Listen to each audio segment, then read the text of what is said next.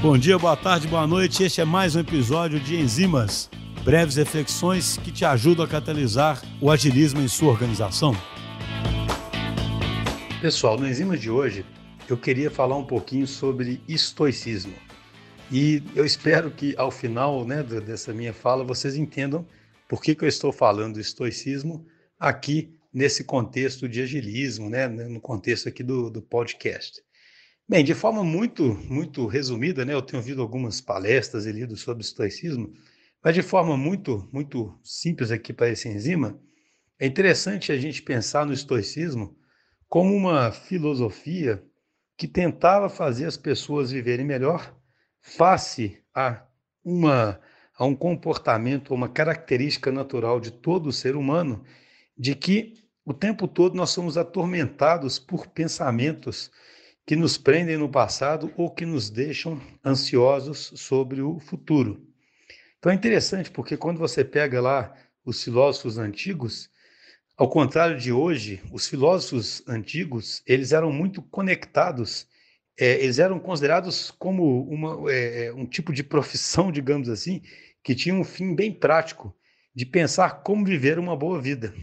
E pensem bem, lá dois mil anos atrás já se tinha esse tipo de, de reflexão sobre como a gente pode ficar amargurado porque a gente não tem um controle exato dos nossos pensamentos, os pensamentos simplesmente aparecem e eles aparecem e eles nos angustiam e a gente responde àqueles pensamentos e muitas vezes entra em ciclos viciosos, em espirais ruins, simplesmente porque a gente se define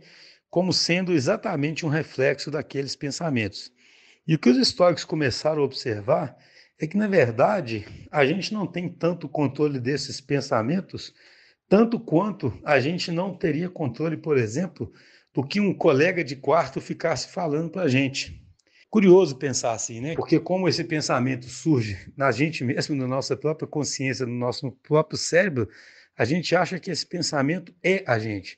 Mas o que os estoicos sugerem fazer é que você dê um passo para trás e faça uma avaliação desses pensamentos e tente não levar eles tão a sério ou não levar eles tão em consideração.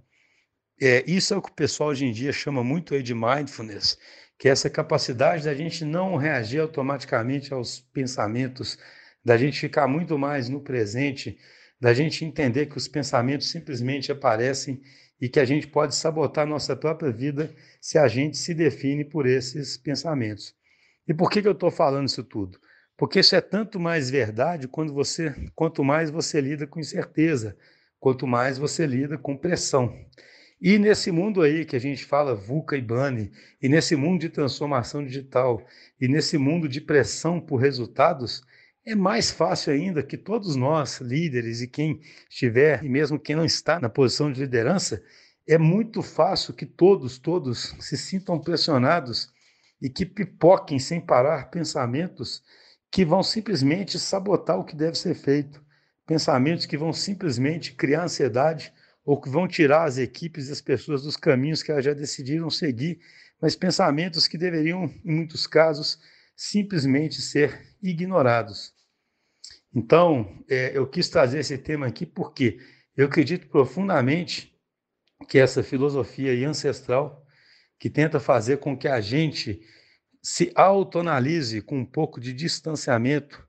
que a gente tenha mais tranquilidade para aceitar as incertezas sobre as quais a gente não tem controle, que a gente tenha mais tranquilidade para seguir o caminho e ficar mais no presente, eu acho que ela pode ser fundamental para que quem está lidando com agilismo consiga também seguir em frente no caminho estabelecido.